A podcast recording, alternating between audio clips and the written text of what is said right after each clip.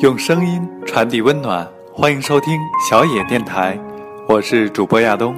没有哪一座城市更好或者更不好，选择在哪个城市生活，本质上其实是选择归顺哪一种生活方式，选择和什么样的人共处。因为无论在哪里，最终我们要面对的无非都是两个同样的问题：怎样和自己相处，以及怎样和世界相处。我们都希望能够选择一座伟大的城市，但是比之更重要的是选择一种适合自己的远大生活。今天，亚东就和大家一同分享一篇来自作者严小雨的原创文章，名字叫做《比生活更重要的是生活方式》。你见过清晨格鲁吉亚高加索山脉上触手可及的云朵吗？你走过湿城夜里的寂静？巴黎脚下的优雅，亦或是南非小镇某个不知名小镇炽热的屋檐吗？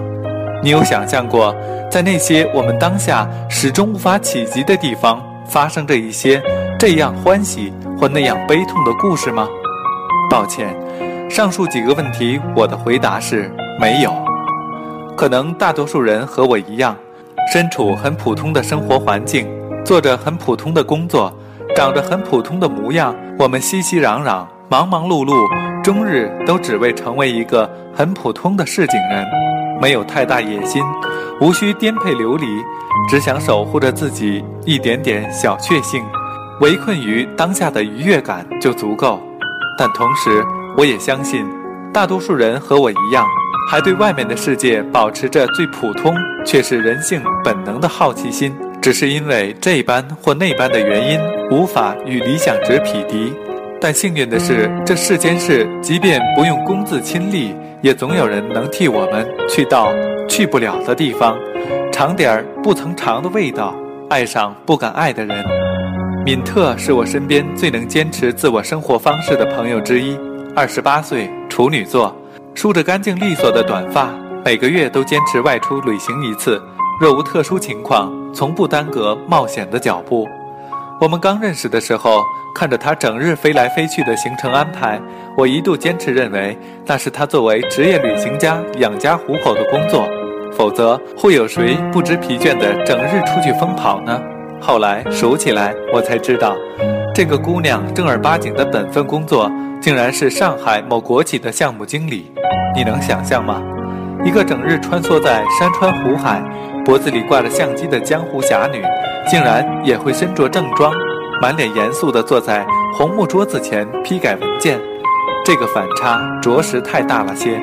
当然，令我最佩服的是他对于旅行和生活的调控力。毕竟，在繁忙的工作中能抽出时间去旅行，这不是多么容易的事情。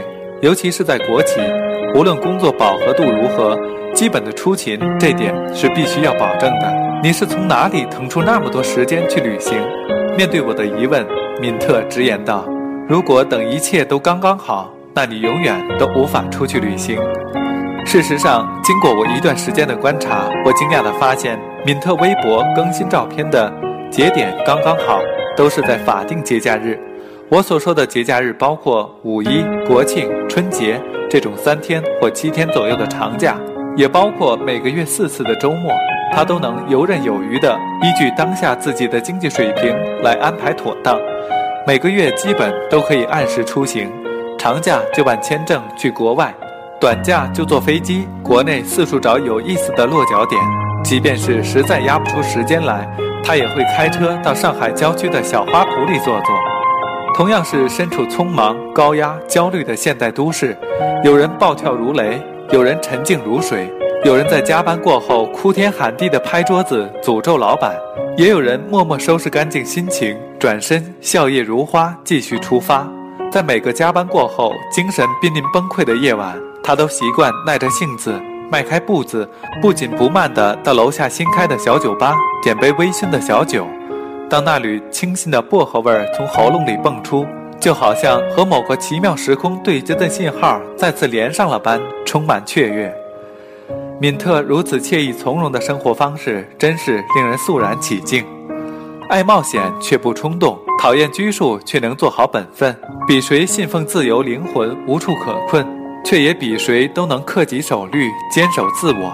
或许真正深爱这个世界的人，从来都是他们这些不把爱和梦想挂在嘴巴上的实干家。当然，总有人会抨击道：“他旅行，他冒险，他不愁生计，不用为了看人脸色做事情，才有那么充裕的时间去享受生活呀。”可是，我很想说，有些地方从来都无需门票啊。千里迢迢去吹印度洋的海风，你嫌太折腾，总可以在街头买朵花送给自己；取景框里看南极浮冰的一抹蓝，你嫌太冒险。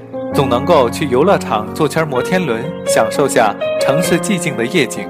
就算在你眼中有关旅行、度假，去逐渐更遥远的可能性都太过于奢侈，也总能够选择因地制宜，为自己制定一份小小的生活方式。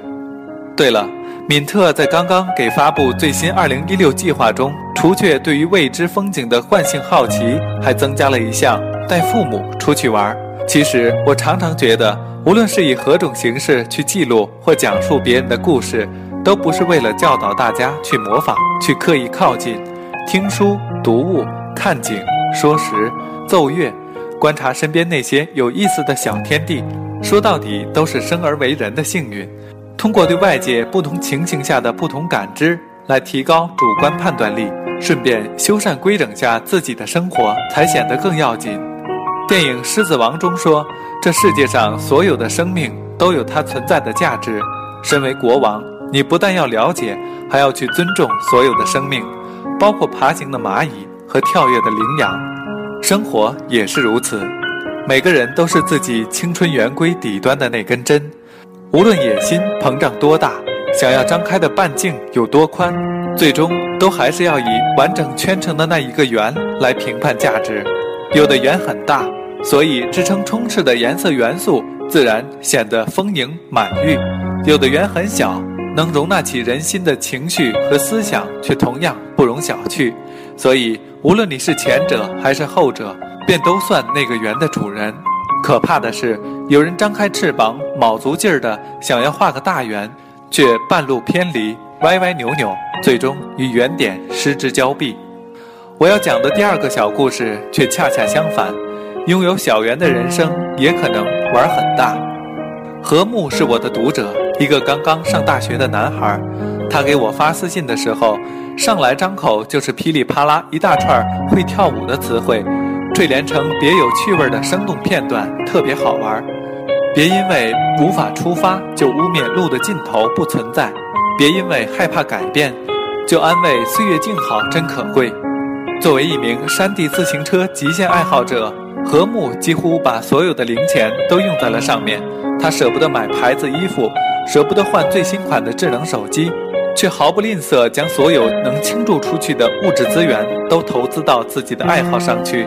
他和我说，第一次说话的时候，正是他意外受伤，刚刚从医院躺回家的那几天，疼痛难养，也止不住他那颗蠢蠢欲动、想要发力的少年心。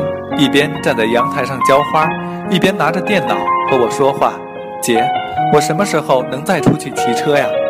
我一个白眼翻过去，当真是热爱呀，疼痛都无法阻拦。你就在家先好好养着吧。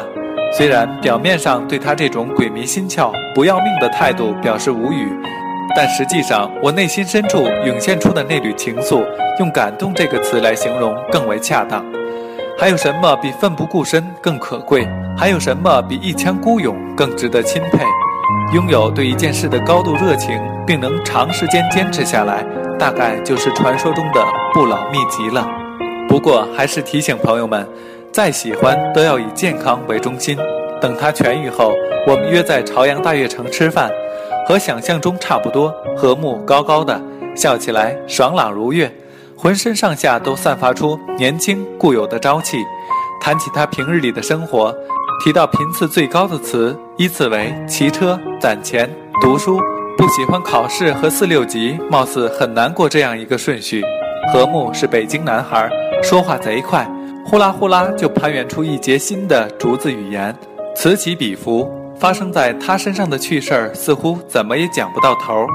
他说他最喜欢的就是骑自行车了，除了花样百出的绝技，还有不定期的长途旅行。随便背个包，塞些生活必需品，就能一路滑向江南，全然不顾自己身上只有寥寥两千块钱。出帝都，绕河北，逛山东，吃过德州的扒鸡，踏过青岛的海浪，在安徽黄山脚下感受过温柔细腻的薄雾和凉风，也曾在上海外滩下独自迎着落日，傻傻坐看过一场晨昏落日。整个骑行过程毫无具体缜密的规划，大多时候都是随心所欲调整目的地。作为一个普普通通的大学生，何木没什么钱。省吃俭用的零花钱都用来填善骑行的设备了。比起敏特井然有序的旅行，他的骑行却也肆意盎然，别有风味儿。住最便宜的青旅，逛门票不太贵的景点儿，只挑选更有人情味儿的地方待着。遇到有意思的人，就互相留个联系方式。等到他日来到北京做客，我定会热情招待。何木说完自己的骑行日常，又忍不住吐槽。今年暑假，他这一路吃兰州拉面，骑过去都快要吐了。不过想想一顿大餐的钱，都快够他再走一个城市的成本了。想要多看看这个世界，适当放弃点味蕾也是值得嘛。面对他这笑颜，让我不禁感叹：果然每个人的生活侧重点都不一样。像我这种吃货，是绝技无法错过美味食物的；而像何木这种骑行爱好者。却宁可节省成本，延长自己脚下的路。有意思的是，当他提及苏州的桃花坞青旅，我惊讶地发现，今年五月我也曾在那里小住过两晚。在不同的时空里，也许我们早已相遇，这个感觉还真奇妙呀。饭后，年纪稍长的我提出买单，何木却又义正言辞地说：“这是作为男生必要的礼貌。”我倒有些不好意思了。这个男孩的很多生活观念都让人不自觉地能感受到温暖，无论是省钱为兴趣投资，还是花钱为朋友付出，都能看得出这是个打心眼里热爱着生活的人。正如罗梭在《瓦尔登湖》里写道：“一个安心的人在哪儿都可以过自得其乐的生活，抱着振奋乐观的思想，如同居住在皇宫一般。好的生活不一定非要价格昂贵。”适意和诗意都很重要。没有五花马、千金裘的豪气，可以试试手绢抛书、舞梦长的小气；没有停车坐爱枫林晚的浪荡足迹，可以腾出闲敲棋子落灯花的片段安逸。从古至今，我们每个人的环境与状态都完全不同。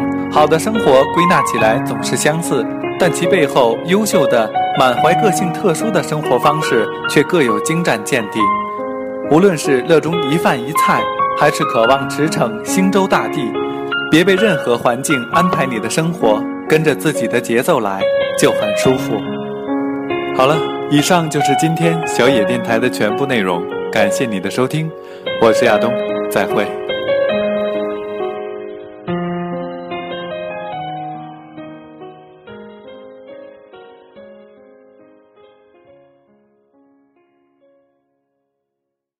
节目由小野电台提供，用声音传递温暖。